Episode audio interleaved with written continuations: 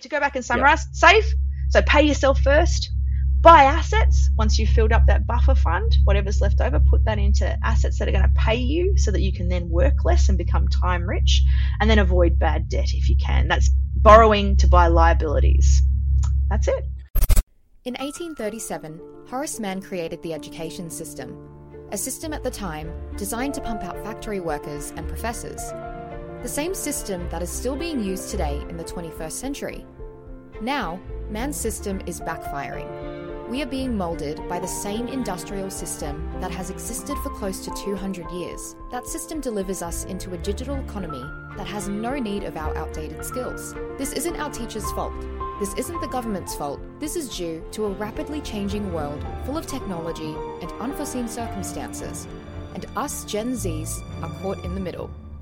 Welcome to the Driven Young podcast, the podcast for stressed, overwhelmed young Australians, teaching you practical life skills you can implement now to set yourself up in life.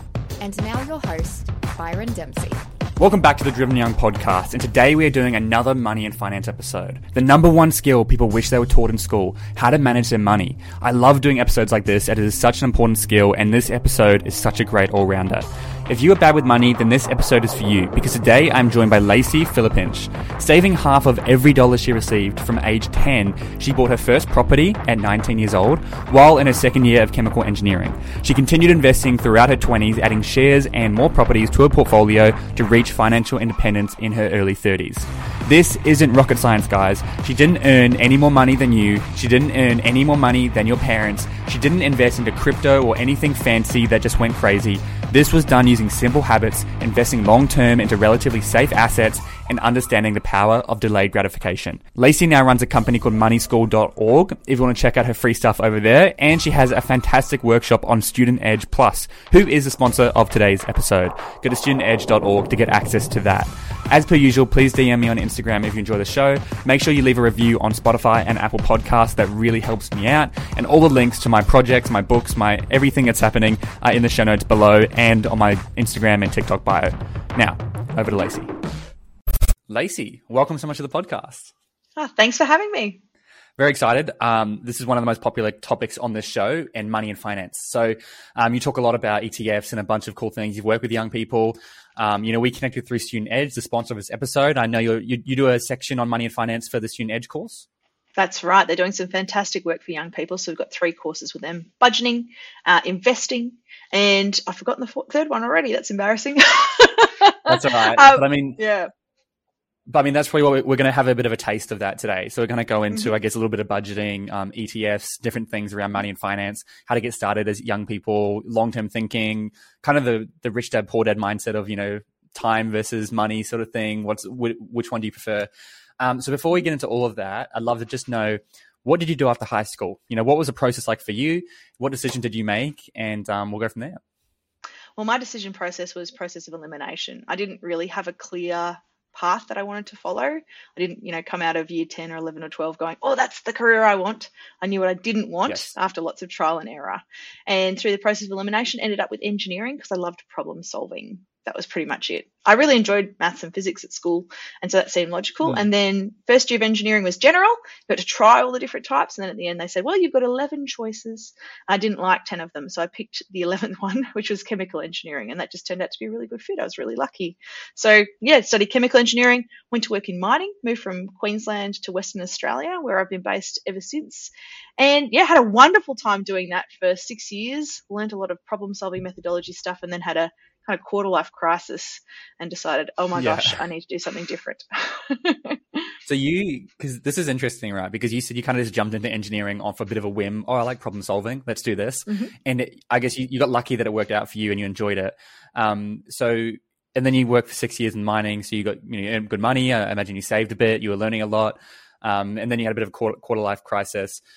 Do you think there was luck involved? Do you think you were naturally attracted to this, or was it a bit of both? Like, how did you? Because a lot of people would love to know, Lacey, how did you just choose your degree and then just love it from the get go? Because that's what people yeah, want, really. I, well, it is. It is. It, it's lucky is more than anything else. I don't think it was through good planning. It was mm. just feeling like um, I'm going to give this a shot. I was fully prepared for if I didn't like it to pull out. Or to change course. Yeah. It was just fortunate that I really liked it. So I think that's the first thing is if you're not really sure, find something that's likely. The second thing was mm. I did um, work experience. My dad organised for me to go for a week into a civil engineering firm. So I got to see what engineers did and I got to talk to this uh, gentleman who was nearly at retirement. So he had all these fantastic stories about these projects he'd been on. I was like, oh, that sounds great. Um, so I didn't like civil engineering in the end. That wasn't for me, but the idea of the problem solving was what really caught my attention. But I didn't have, you know, family friends or anyone like that to talk to. I didn't really. My parents weren't engineers. Mm. I didn't actually. I don't think I knew any engineers. So it was just a stab in the dark. But knowing that it was better to try something give it a shot. And if it didn't work out, then I wouldn't really have lost anything. I could switch to another degree. That's that's pretty much where yeah. I started. Yeah, awesome. I mean, I love that. I think um, it's. I mean, it's very great that you got to, you know, do something you love from an early age. I think that's really what a lot of the listeners of the show are kind of looking for. Um, but I guess switching to more money and finance, like, how did you go from obviously chemical engineer in the mines to now what you're doing with the money and finance space? Obviously, a big shift in career. You mentioned you had a quarter life crisis. Do you want to take us through that? Yeah, so it, it, was. It's a. It feels like a 180 degree turn, right? Uh, and a lot of people go, "Wow, how did you end up here?" It's not normal, I don't think. Um, Look, the quarter life crisis was a, just a confluence of things that happened in quick succession. There's three things. The first one was I worked really hard. I thought I wanted to be CEO. I really did. I didn't really know where. I just wanted to be at the top. And I was like, I'll work hard. I was doing this fantastic role doing change management, which is really energy intensive. And I didn't take a holiday for about 18 months and I was working weekends. Mm. So I was really tired. And you think you're invincible in your 20s. And it turned out yeah, it yeah. wasn't. Yeah, I got really sick. Look, yeah. it turned out to be a virus, so I probably would have got sick anyway. But because I was so run down, I was bedridden for five weeks. And in week four, I was five lying weeks. there going, "Is yeah, it was awful. Uh, I was going, wow. "Is this my life now? Is this is this how my life's going to be?" And you know, I, it was that moment of um, I'm not invincible. I need to look after myself, and this working mm. yourself you know, slogging your guts out in the hope of promotion is not sustainable without taking some break and looking after your, your health. So that was the first point of realization. I was like, oh, I can't keep doing this forever because that's not what life's about. About six months later, something very sad happened. My little sister Megan ended her life. She'd had depression for about six years. She was 24. I was 26. Wow. And losing someone who I loved in that way by choice was really really hard. And again, it was that moment of, is this what life's all about? Life's short. What if I went under a mm. bus tomorrow? Would I be happy with what my life's been like? Would I feel like I've missed out on things? And I think that's just one of those things that happens when you lose someone you love. You have that introspection of what's important to you. So that on the back of getting sick, uh, sort of was like two signs from the universe. And then the third sign was I got promoted. And I thought getting promoted was going to solve all my problems. I got promoted to superintendent. I was still quite young, still 26. That's young to have a team and to manage people that were twice my age, as well as a lot of apprentices. It was an interesting job, but I thought it was going to make me autonomous. Turns out every level you go up in a big company, you're just more meat in the sandwich. you don't mm, ever get to yeah. set the agenda, really. um, and so that was like, a, oh, I've been promoted. I thought this was going to fix everything. So those three things made me go, well, this is silly. So I, I didn't decide necessarily to go into financial education straight away. I decided to resign and redesign my life. And I'd read The Four Hour Work Week, which is a very popular book by Tim Ferriss, yeah. and had heard about mini retirements. I thought that sounds great. So for three years, I would work six months over winter and had the six months of summer off with my partner. We'd go live down in Margaret River, which is south of Perth. It was fabulous. And all my friends were going, how come you can afford not to work, Lacey? This is not fair. And of course, it was because I had started saving half of every dollar when I was 10, started investing when I was 19. I hadn't quite reached financial independence yet at that point, but I was well on my way, starting to earn some passive income and I had an impressive amount of savings. Mm. And I said, well, what have you all been doing with your money? When my mates were asking, they're like, well, we've got car loans and credit card debt. I was like, oh, well, yeah, yeah. I bought assets. and that was the first time that I realized appreciating, not everybody had appreciating assets. Yeah, exactly. Things that go up in value and pay you an income. And it was hmm. just mm. luck that, like, I won the ovarian lottery. My mum taught me, and not everybody else has got a mum like mine. Um, so that's where money mm. school came from. And that was where I kind of found that purpose of, look, everybody just needs to know these basics. None of it's hard. None of it's really complicated. There's just a few fundamental principles. And if we can get all young people to learn about that, I am thrilled about the idea of young people feeling empowered having more time available, not exchanging their time for a job that maybe they don't love, but going and working on these passion projects and these big problems. We Mm. need young people working on the big problems. And I think that's the way we're going to get people there. Yeah. Oh, I agree. I love that. That's very similar to, I mean, I, I always talk about that. Like, you know, I was lucky to have parents that they didn't harp on about money and finance, but they have definitely, you know, I've never, they've never had a brand new car up until like three years ago. And even then, my mum got it through the business because it was under $30,000. And so I've really had that mindset of, you know, while not, not invest, don't be foolish with your money. That's kind of the mindset I had. And I got into investing and I'm learning about that stuff. And it's, it's crazy because it's like you were saying uh, you when what were you 25 26 when you had that conversation with your friends and it's like Yeah. If, if you've been working for a long time and you're investing all of that time the whole um, richest man in babylon which is a great book all about Yeah. saving 10% and it's there's, there's no no you know sneaky investing or anything. It's super simple just saving 10% that compounded over you know 6 7 10 20 30 years can be absolutely game changing and i mean you're right. If we can get this message across to so many young people you can i honestly think you could change the entire environment of australia Mm, be delightful. I really get excited about the thought of young people being able to choose how they spend their time earlier in life. It's got huge potential. Mm. Amazing. Well, I mean, that's the why. You know, there's a very powerful why that we've seen from you, which is awesome. But I guess going into the how, like, what do you teach at your workshops and, you know, on the Student Edge course? You mentioned budgeting and stuff. How do you begin? Yeah. Like, what is the first thing you want to get across to young people when it comes to money and finance? So look, there's only three rules, I think. Most of the, you know, you've talked about the richest man in Babylon. We've got the Barefoot Investor. We've got Rich Dad Poor Dad. We've got some fantastic books. There's lots of education out there. A lot of it can be quite prescriptive, like you must save X mm-hmm. percent or you must buy this particular investment. I'd like everyone to think of it more as a choose your own adventure story. And I think there's really only three basic rules. The first one is save. So if you think about the student edge courses, this is the budgeting one.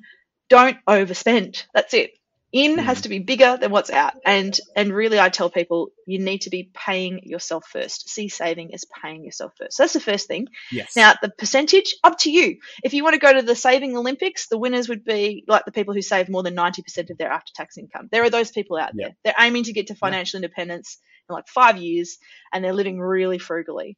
And then you've got that Well, by sort the of way- 10% down the other end.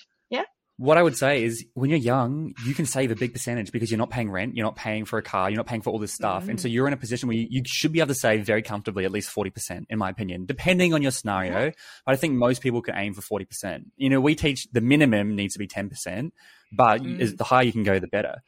Exactly. And honestly, it becomes a habit, right? So I started saving half Yes. of every dollar when I was 10. I don't even think about it now. It's just, I, it's not even in my brain. It just happens. But I think the You secret with half? saving is automation. Yeah, I still save half. It's just a habit. Wow. It's just what I do. Yeah, Yeah. well, you know, Wow. it, it just, you get to a point where, um, like I've been doing it for 29 years, right? Like, Mm. but I do think automation is the secret with it. We, you know, saving doesn't have to be like diet and fitness. You know, you don't have to do this Mm. every day. You can set up your system so it's automated, so your paycheck comes in. And if you've got a company that'll let you split your pay, you send it off to that savings account straight away. So you can't even see it. But if not, do an automatic transfer. Have that account isolated so it's hard to get to, not connected to cards. Mm. Hide it on your online banking. Just switch that toggle over. And then it's out of sight, out of mind. You're not fighting that desire for your body to get feel good chemicals, which is what happens when you spend. So if you save first, Mm. then spend with impunity. Spend whatever's left. Cover what you need. Um, but the money will Mm. always be there if you've saved it and you find you're having to eat baked beans on toast every night or you're worried about your rent. You can always get it back once it's spent, it's gone. So that's the first thing. Save, Yeah. number one. So super simple. You can think of it as pay yourself first if it makes you feel better. The second Yeah. one is buy assets. Before you do, and that's sorry, that before you- course. Yep. Mhm. Before you go into the second one, I wanted to really, really um, highlight the point because I talk about all the time is the automation. Like saving is so. I'm not a good saver, but I automated it and I set it up 18 months ago, and it's been running on autopilot. And it's like, especially if you're in a job where you have a wage, and so every two weeks you get paid thousand dollars. Let's say you can immediately transfer from your main bank account to a separate bank account, set up an automation every two weeks, take three hundred dollars from my account and put it here. You and you never see it, out of sight, out of mind. Exactly. And so I do think that's exactly the, the strategy I use. I bank with Commonwealth Bank. I then put my savings in ANZ. Um, I have the ANZ app on my phone, but it's not. I have to Google. I have to search for it. I've got to log in. It's I can access it, but I don't have a card or anything, so it is a little bit more difficult than my main bank account. But the most important thing is I just can't see the figures there in my face every time I open my app. So I think that's a really big one. At bare minimum, create a separate bank account. The next step would be create a separate bank account with a separate bank, because that's when you Yeah. can really start to send off your money into different directions. And if you can't, if you get paid, you know, different amounts each week, then you might have to do it manually. And that's just, you know, some time you've got to set aside. But if you can automate it, that is a massive game changer. Exactly. And I think that point about having it somewhere where it's not automatically connected to your normal spending accounts is that you're creating like a short circuit. So I go, oh, I want to spend some money. If I want to get that amount out of savings, I've got to think about it for a moment. Like you said, I've got to download that app or I've got to go physically into the bank or I've got to click unhide on my toggle. Mm. It's just what you're trying to do is create a circuit breaker that makes you go, is this wasteful or is this purposeful spending? Am I doing this for the right mm. reasons? That's what you're trying to do. It's too easy these days when it's in your main spending account to just tap and go. It's too simple. And that's designed that way. It's designed to be frictionless. So, yeah, you are creating a system that makes it hard to undo the saving. And I think that's where the secret lies. Yeah. Absolutely. But I mean, yeah, that's that's hmm. step number one. And again, The Richest Man in Babylon is a great book that teaches you the mindset of like saving half of every dollar, or in The Richest Man in Babylon's case, I think it's just ten percent, like ten percent. Yeah. So you can see if you're doing more than that, it's crazy. And I mean, obviously we've got super, which is great in yeah. Australia, but you know, you should be really saving more on that. And do you like do you do any other accounts? Like I like the splurge account from the Barefoot Investor. I love that concept for young people. It just gives you that that dopamine hit you said that we're craving for. So you can still get it, but you're oh, also absolutely. saving at the same time. Yeah, look, I think for for if you've saved, right, whatever's left is yours to spend with impunity. Now, I yeah. have, I, I guess, um, I'm inclined because I like maths. I've got a very good feel for how much I need as living costs. And so I know mm. how much I've got. So I actually, rather than creating a budget and splitting them out, I budget by bank balance, the four B's, that's what I call it, budget by bank balance. And when I can see I've got money in the account, then I like spend on whatever I like. I know I've got, you know, everything else covered. I don't really overthink it. And I think that's where some people can find it overwhelming. Now that works because I've got more money than I need. When you mm. when you're tight, when you when you're close to the amount that you've got coming in is kind of what you need to sustain your living at a reasonable level. And I'm not talking about, well, I won't be able to afford a particular type of handbag or this holiday. I'm talking about I need my rent covered, I need my food covered, mm. I need my transport covered, basic clothing. When that's close, it can be really hard to squeeze more out. Don't beat yourself up if that's the case. Have that system set up, and even if you're only transferring a few percent as your savings at the moment, as your income grows, grow that first. Make that savings grow. Mm. But but um, having that understanding of what you need is more important you know, for your base costs, and then your splurge account might be small. You know, you might not have yeah. much. But having a little bit, I do think it's important because life's short. You never know when it's going to yeah. end. There's no point. You know, like the, the extreme frugality thing is great for some people, never worked for me because yeah. I, I want to have a little bit of fun. well, exactly. It's not realistic. I don't I don't push yeah. that message because it's like, well, while you're young, you want to have as much fun as you can. So it's like, don't sacrifice your entire youth. Um, you know, you can. I think you can do both. You're well, and you can exactly. do both if you're smart about it and you put in the work and you understand. You know, you've got a good money mindset. And I think percentage is important because you mentioned when you get a raise, make sure you match the percentage or you raise your percentage. But that's a good thing about if you're saving 30%, when you get a raise, you just save more money as well because it's based by percentage. So exactly. instead of, you know, saving, I want to save $200 a week, you want to save 30% a week or 20% because that's, I'm big on lifestyle inflation. I really push that message because right now, um, the listeners of the show will be experimenting massive amounts of lifestyle inflation over the next five years as they yeah. finish high school. Then they get their first part-time job. Then they get a full-time job. Then they get a manager position, position. And suddenly from five, yeah. five years ago, they were earning nothing. Now they're on 150K. It's like, you've got to be able to understand the emotional stuff happening in your brain when that stuff happens. And you've got to be prepared for that exactly. because you want to match the percentage or make sure that you're saving and you're not just, you know, you get a, you get a raise, you get a nice car because that's where it can exactly. be a trap. And I think for that, my advice on that um, comfort creep or lifestyle inflation is yeah. pick your thing. Pick one or two things that give you satisfaction that are for like. So for me, it was an outdoor sofa. I had this really fancy outdoor sofa, and like I'm like that's my thing when I get there, you know, and you know what? I waited 19 years before I bought it. But have your one thing. Have have your thing that you love. If it's a particular sport or it's a particular hobby or it's a particular type of clothing or a car, have your thing, but don't have all the things. Just mm. pick one or two. That lifestyle creep becomes a problem because you go, well, I want it all now and then mm. you chew up those savings that it was supposed to be growing for you. And I think the point is, if you do it earlier, the saving and the investing, you can have those things later. It's delayed gratification. And mm. I tell you what, it makes it so much more enjoyable. I adore my outdoor sofa now. I can't get enough of it. The joy is still there. I've had it for over a year. And I still go, Would you know what this, this is? This is we because I teach uh, I do a two hour money and finance section at Empower You, which is a life skills program. Um, I'm a speaker at, and we do we do a two hour money and finance section. And about 30 minutes of that two hours is a flip chart around delayed gratification. And we really I, I I tell stories around Avengers and like Call of Duty to get a get a point get this point across. And it's called Dream Struggle Prize. It means in order to appreciate the prize, we have to have a dream, but we have to go through the struggle. And so you love the sofa because you went through the struggle of trying to acquire it. Therefore, you have a a lot of affection towards it because you've been through that struggle. If someone just gave it to you, you wouldn't appreciate it as much. And so exactly. that really ties in heavily with delayed gratification. And when it comes to money and finance, if you want to be financially free, you have to appreciate delayed gratification. Exactly. And pick those one or two things and make a big deal out of them and enjoy the daydreaming while you're waiting to get there.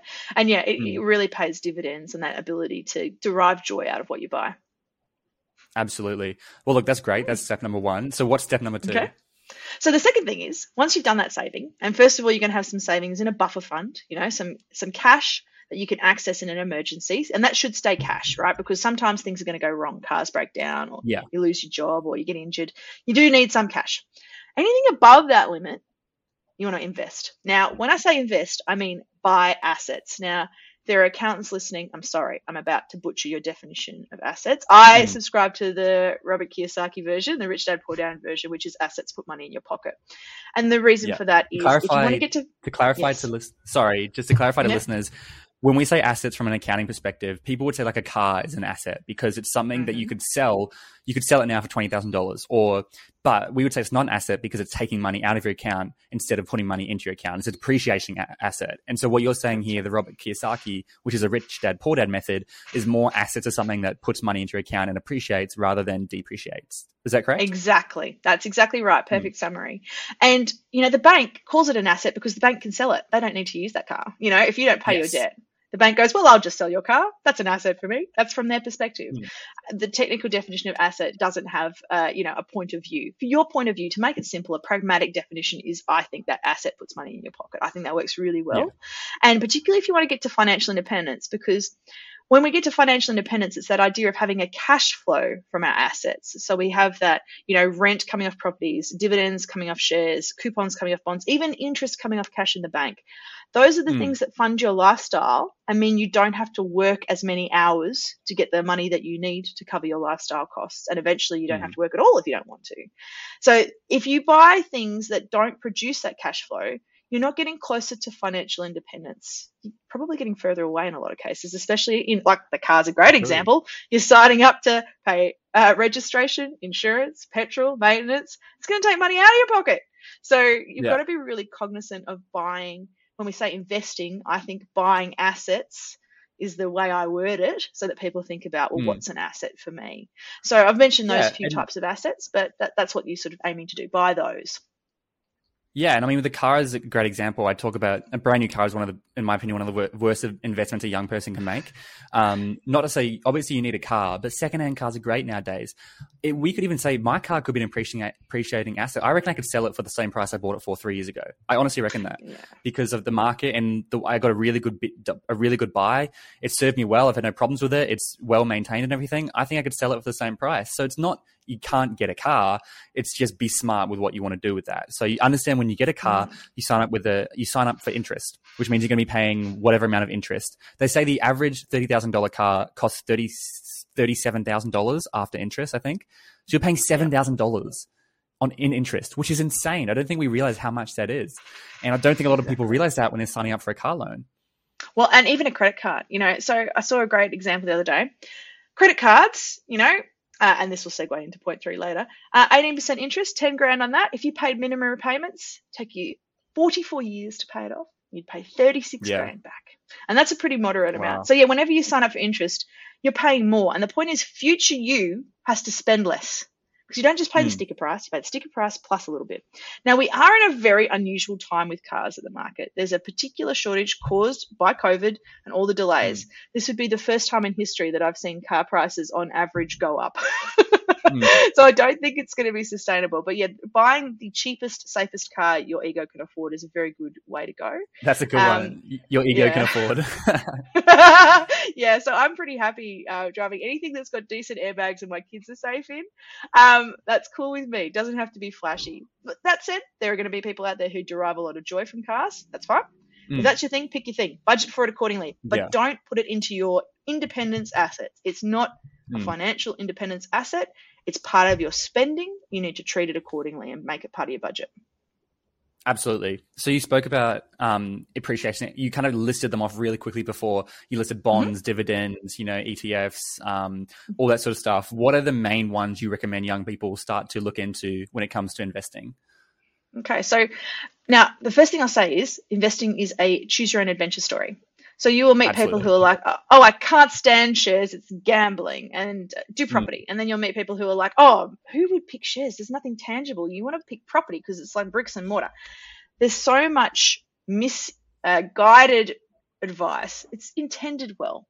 The point is, it's not going to be the same for everybody. So you need to take a bit of time before you pick your type of investment that you want to go through to really understand what you find risky and would cause you to lose sleep, what you enjoy, because each different type of asset has different time requirements and different knowledge requirements, and really take the time to explore that. There's lots of wonderful ways to do that, but here's the, the main headlines, I think. So the safest safest option. Nothing's ever 100% safe, but the the bank course, does yeah. have a guarantee at the moment because the government will guarantee up to $250,000 in the bank if we have a financial collapse, unless bail-in laws get exercised, and let's hope that doesn't happen because we're really in the poo if that happens. Um, Mm. But putting cash in the bank, earning interest is like, you know, it used to be term deposits. When I was a kid, I was earning 10% interest. You're now lucky if you can get 1%. It's still money you Oh, didn't I mean, have to you're exchange losing time. money right now. Yeah, well, Yeah, with inflation, you money right effectively are. Yeah. So it's a bit depressing. but if interest Mm. rates come up, and, and remember, that's how superannuation was designed. In the late 80s, interest rates were 15% on your savings. So people could just save 600 Mm. grand and then they would live off, you know, a decent 40 grand a year. You know, they did a great job off that. It's not really feasible Mm. now. And that's why people say, although cash is technically going to generate an income for you, it's not going to do it very quickly. It's going to take a very long time, but it is considered the Yeah. safest option. Then you've got bonds. So bonds is where instead of you putting money in the bank, you become the bank for somebody else. So it's usually a government or a company, but it's a way that the governments or companies raise capital. They issue basically a promissory note. It's like a debt. And they say, we'll pay you back that, that amount. So uh, you, you loan them $100. We'll pay you back the $100 at this set, certain time later on. But in the meantime, we're going to pay you coupons, which is like interest, it is considered to be a relatively safe option, uh, depending on who it is, of course. You know, you can imagine if you wanted to loan something to, say, a government that was likely to go through a coup, you might not be considering that very safe. Um, in Australia, Mm. less likely, I would suggest. Um, we might have some voting upheaval, but less likely to have a coup. Um, but you know, in companies, it's the same thing. You want to be a bit sensible, but you get these coupons paid, and they can be, you know, once every 12 months or once every six months, um, and that's the cash flow that you get. Now, they're a bit, usually a bit higher than interest rates, but less than, say, the share market would give you. And that's, I guess, the third Yes. option that most people are very excited about. And I would be too if I was a young person, because investing in shares doesn't require debt. You can start with as little as a few hundred dollars. And yes, I know there are apps out there Mm. that allow you to start with tiny amounts of money. I would suggest it's worth trying to find ways for you to control the shares that you own rather than going through those apps and maybe aiming to save $500 and starting there. The reason why $500 is okay now is because you're, there's limits on what you can do on certain transactions in different platforms, but also because brokerage, that's the fee that you pay whenever you transact on a share, when you buy or sell it. We're not yelling down the phone Mm. anymore. It's not the 1980s, buy, buy, sell, sell. We're not paying a human. Yeah. Um, it's now tiny amounts of money, very cheap to trade. So it used to be, well, you didn't want to trade anything less than say ten thousand dollars worth of shares because you're going to pay a few hundred dollars brokerage. Now it's less than ten bucks brokerage. You can buy a small parcel Yeah. of shares, and that's when because you buy. it's all, it's all piece of the automated through software. Exactly. So we don't have any of this buy, buy, sell, sell, which is lovely. Hmm. but you know, poor stock. To clarify, brokers, they do all The buy of- you know, if you've seen Wolf of Wall Street, that's the buy buy sell Yeah. sell. That's like you call up your Exactly. brokerage, you say you want to, you want to sell this, it costs you a few hundred dollars just to sell that, which is why you're not because he's that person then has to log it and track it all. Whereas now it's just done automatically through software, so you pay much more minimal fees, which is exciting because it means now the everyday person can get in the stock market instead of just the wealthy. Exactly. And you don't have to save up massive amounts of capital. You can buy a few shares each month It's much more feasible. It's kind of like a savings strategy rather than this save up a big wad of cash and buy. Um, and of Mm. course, when you buy shares, you're buying a tiny piece of a company. And what we hope is the shares are going to say, well, the company's going to say, hey, thank you for being a shareholder. We've had a profit here. Have some of the dividends. That's the sharing of the Mm. profits back with the shareholders. And of course, there's lots of Mm. different options with shares. You can buy an individual company, you can buy an exchange traded fund or listed investment company, which is where you buy like one share from, and th- then you kind of own a tiny piece of all the shares that are owned Yeah. by that organization, whether it's a fund or a company. Yeah. And so it's Do you a know use? diversity strategy. Yeah. Do you know what I use for that? And feel free to use this. This is an, an original of mine. Basically, Mm-hmm. Uh-huh. if you were to buy like one share from a company, it's like going to a party with like just a Mars bar and you just hand out Okay. Mars bars. And what if, if people don't like Mars bars, then you've stuffed up. But if everyone loves it, then you look like a hero. Whereas Mm-hmm. getting the ETF is like bringing a box of favorites. You've got a little bit of everything. And so that way there's enough Oh, for I everyone. And so That's that's kind of like the way I say it. It's like if you're investing into an ETF, you're investing into a small portion of a lot of different companies on the hope that all those companies are going to increase in value. And it's usually typically a bit of a safe option because if one company tanks, you haven't lost all your money. Um, but also it means you probably won't make quite as high of a return. And so it depends on your appetite and what you want to do as an investor. Exactly. And how much time you want to spend in researching. Being able to pick a low cost exchange traded fund, and that's part of the key to making that work, is that exchange traded funds, uh, the really good ones that are out there, have very low fees. So you're not paying a premium for someone to manage that portfolio. You're just paying a small Hmm. fee. Um, it's it's a very quick way to get there without having to spend a lot of time on managing your portfolio. Whereas if you wanted to go off and pick a dozen companies, you've got to go research all of those companies and all of those markets and and doing that you're trying to exactly like you said cover when someone doesn't someone doesn't do well and someone does do well and it averages out um, it's kind Yeah. of like I always think of an ETF as like you're basically betting on capitalism. You're saying capitalism is going to work because Yeah. most ETFs are going to go up over time. Um, so those Yeah. are great options. I love shares for that. And then of course the the big one is property, which is an Australian love story, isn't it? Uh, everybody thinks Yeah. about property as being amazing. And look, I, I started with property when I was 19, bought my first little two by one unit. Um, and it was the beginning of my financial independence journey. I just had very good timing. It was back in 2001 and I got in just before a boom. Um, and it was the property price doubled in under a year. That's just luck. That wasn't by design. Um, Mm. I feel very fortunate. And of course, we see house prices going all over the place. The important point for, I think, young people thinking about investing in property is that it requires taking on debt most of the time. Not many of us are going to be Mm. able to save up a couple hundred grand. We're just going to have to save up the deposit and then take a loan.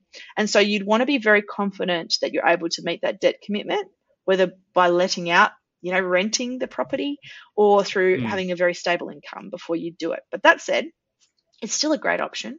I just would recommend people focus on the asset increasing in value and getting the rent, not on the negative gearing. We've got a really weird mentality in Australia. It's it's unusual. I haven't seen it anywhere else where we love negative gearing. We hate tax. Paying tax means you made money. If you've got negative gearing, it means you lost money.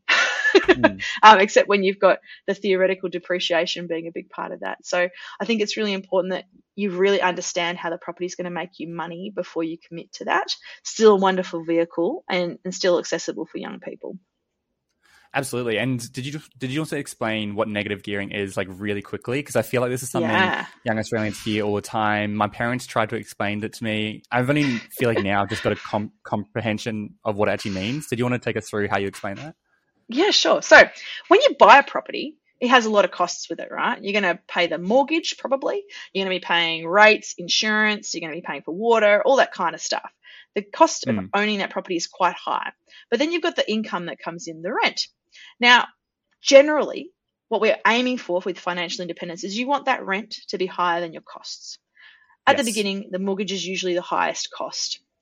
What often happens, most people when they buy a property, it's what's called negatively geared, which means that the costs are higher than the rent coming in. Now, Hmm. on that costs can also be depreciation. So when you buy a new property, you often have a big loss that's not real. it's just this theoretical depreciation. But for established properties, it's real money. You've paid that money out. You've paid out that mortgage. You've paid out those rates. You've paid out that insurance. And if your rent doesn't cover that, where did the gap come from? It came from your pocket. Now, to incentivize people to buy investment properties, the government introduced this negative gearing policy, which is if you spend more than you made, you can take that loss because it is a loss, it came out of your pocket, off your taxable income. Because we have mad- marginal tax rates in Australia, the top tax bracket is the highest rate you pay. So if you're at the very top at the moment, you're paying 45% plus 2% mm. Medicare. That's a lot of money. So people get yeah. really excited about getting some of that money back. The thing is that over the life of a typical loan, 30 years, that negative gearing, the amount you get back might only be 1 to 2% of the total cost of owning the property. Feels really exciting when you get it. But what you really want to do, if you're doing it for financial purposes, like to be able to be independent, is to own the property without debt and then make money off it because that rent that you're going to make is money in your pocket that then substitutes your income. So what you actually want is a mm. positively geared property. Now, as I said, most properties tend they... to be negatively geared.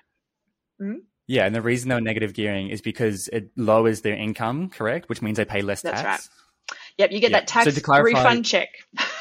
yeah, to clarify, because yeah. this can be quite complicated if people if this is a new mm. conversation. So you were saying high income earners in Australia have to pay forty five percent tax, which means they're almost paying every dollar they earn they have to pay 45 cents for every dollar to the to the government, which is huge. Yeah. And so these people are buying properties and they're losing money on their properties. They're negative gearing it. On the balance sheet, they're losing money, but really they're not. Um, they're negative gearing it, which make which makes their taxable income much lower. So they might be into a, in a different bracket, paying 30% tax now, which means yeah, that they're they've still got the appreciating property, but they're negative gearing it and they're paying less tax on their income. Is that right? That's right. And now remember, with because we've got a marginal tax rate, you're only paying that 45 cents on the money you made over $200,000. So right, a so, place where negative gearing makes no sense, for example, is if you're under the tax-free threshold, which is $18,200. Negative gearing doesn't matter because you're not paying any tax. You're not getting anything mm. back. You definitely want mm. a profitable property.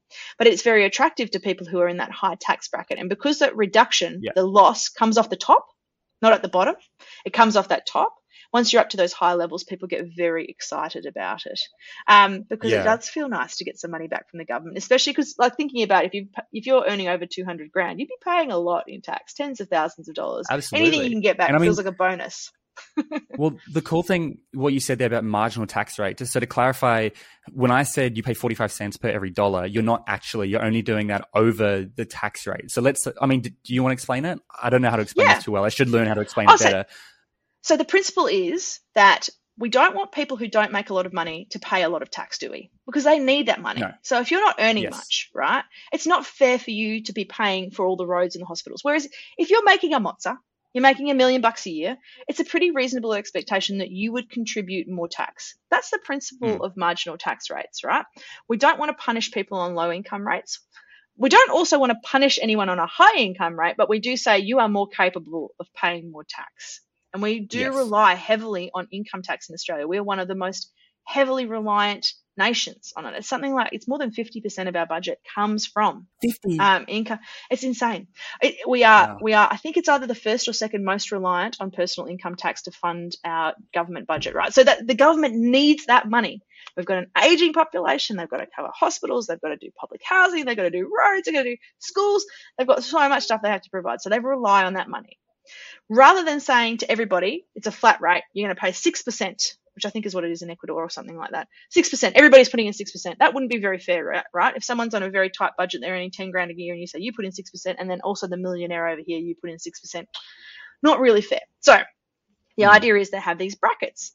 Whichever bracket you fall into determines how much tax you pay. So the first 18,500, sorry, 200, so 18 grand, is tax free. Yeah. Basically, if you're earning 18 grand or less, you don't have to pay tax. Once you get above that, you start paying marginal rates. Now, I think there's five brackets at the moment. The first one's like 19%, and then it goes up to 32, and then it's 42, and then 45. So it increases as your earning increases. But the idea is that the, that only applies as you go up. So if you're within that 19% bracket, you still don't pay any tax on the first 18 grand you only pay tax on the difference between that 18 grand and the 45,000 upper limit on that 19 cent bracket. So it's not like a, so that's why when you're trying to work out what your personal tax rate is, it's not an easy piece of maths because you've got these little brackets in there. Um, there's hmm. great mm. calculators for that on the ATO website. I was about to say, use their tax calculators. Like because I think I and I used to think this: if you're only two hundred thousand dollars and you're paying, I don't, let's say I don't know the exact numbers, but let's say it's forty percent, which is pretty big, right? Or let's say quarter of a million dollars, you're paying forty percent. You're only paying forty percent once you enter into that bracket. So you're still paying. Is, is that correct? So you're still paying right. like all these different amounts. So it's very difficult to calculate. You'd have to know a lot of formulas, or you can just Google tax calculator and just plug in the Yeah. numbers. But that's where it's like that you pay within each bracket. So you're not actually paying right. 40 cents to every dollar only when above the 200,000. In the next bracket, you're paying 35 cents for every dollar. And then the next bracket, you're paying 25 cents or whatever it is in your country Yeah. or wherever you are. That's how our system works. Yeah, that's right. And that's why and that's why it's designed that way. You're trying to only as you get those upper limits. But I think what people get upset about and they go, Well, I don't even really want that pay rise because that's going to put me into this tax bracket. If you pay more tax, you make more money. Okay. Yes. yes. See it as That's see how it works. just a rite of passage. So legal minimization is fine. Avoidance not worth it. Okay, so Hmm. um, don't don't fall for the Australian obsession of trying to avoid tax. Pay what you Hmm. legally have to pay. Uh, do everything you need to do to minimize it, but don't waste your energy there. That's why I think negative gearing. It's a bonus. See it as a bonus. It's not the reason to buy. Buy the property because that's the investment for you. You know how you're going to make money out of it see any negative gearing as a just a nice positive if you get it. But really, if you want to get to financial independence, you, you want positively geared property because you want to be earning rent. You don't want to be taking money out Yeah. of your pocket. Otherwise, you've got to go to work. And negative gearing has really impacted the property market um, for young Australians as well. Like because all these other generations above us have negative geared, it's you know risen prices and it's almost made it not impossible but very difficult for us to get in the housing market. I think where I live in Sydney, the average housing price is one, over a million dollars now, which is just unbelievable. That's and horrible. so I don't know Yeah. where, whereabouts are you based. I'm in Perth, so we're much cheaper. but you're Yeah, yeah. exactly right in that um, you know, people have were encouraged to buy investment properties. Negative gearing was sold as this appealing thing, and so therefore they bought it. And look, there's so many people who own investment properties. I think it's something like six million people in Australia own a second property. Like it's some ridiculous number. That's a lot of voters. Lot of voters. So Mm. what they have been given is a head start. They've been given a bonus, and the debate about whether we should abolish it or not is a big question. And that is the other thing. If you bought a property for the reason of negative gearing and then the laws change, too bad, mate. You're stuck with it. Mm. So so don't do it for that reason. See that as a bonus. Yeah. Amazing. Mm. Well, look, they're the they're the main things you can invest in. Of course, maybe we're going to have a quick conversation around crypto as well. Um, that's really hot right now. Do you consider crypto stock, like, or is, or is it a whole other category? Look, I personally don't. Um, there's so much debate about where it fits. It's still not clear whether it is. I would. I. I personally think it's a money market asset like any other currency. Um, Mm. The major difference at the moment. So, so for investing purposes, there's no not many crypto options out there that pay you a passive income, right? It's pretty much you Yes. own it, you sell it, you trade it. So it doesn't meet Yeah. the definition of a financial independence asset for our purposes. So I don't sp- spend too much time on it. But the debate about whether it's a commodity, whether it's a money market asset, whether it's gambling, whether it's the future investing, I I don't know. That's the big debate, right? I I, I tend to think of it as if you're going to put money into crypto, it needs to be money you're willing to lose. I think the problem Mm. is that most crypto at the moment sits outside government regulation.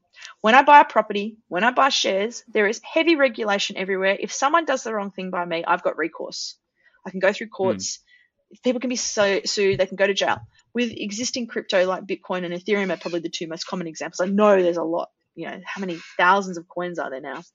Um, but they're the two really popular ones. There's no legal recourse. If someone does a pump and dump, someone talks it up and then dumps it, Oh. uh, you know, and the price crashes, you've got no, no one's everywhere. coming after them. Yeah, no one's coming Yeah, after them. If someone tried that on the stock market with an ASX listed company, there'd be people going to jail.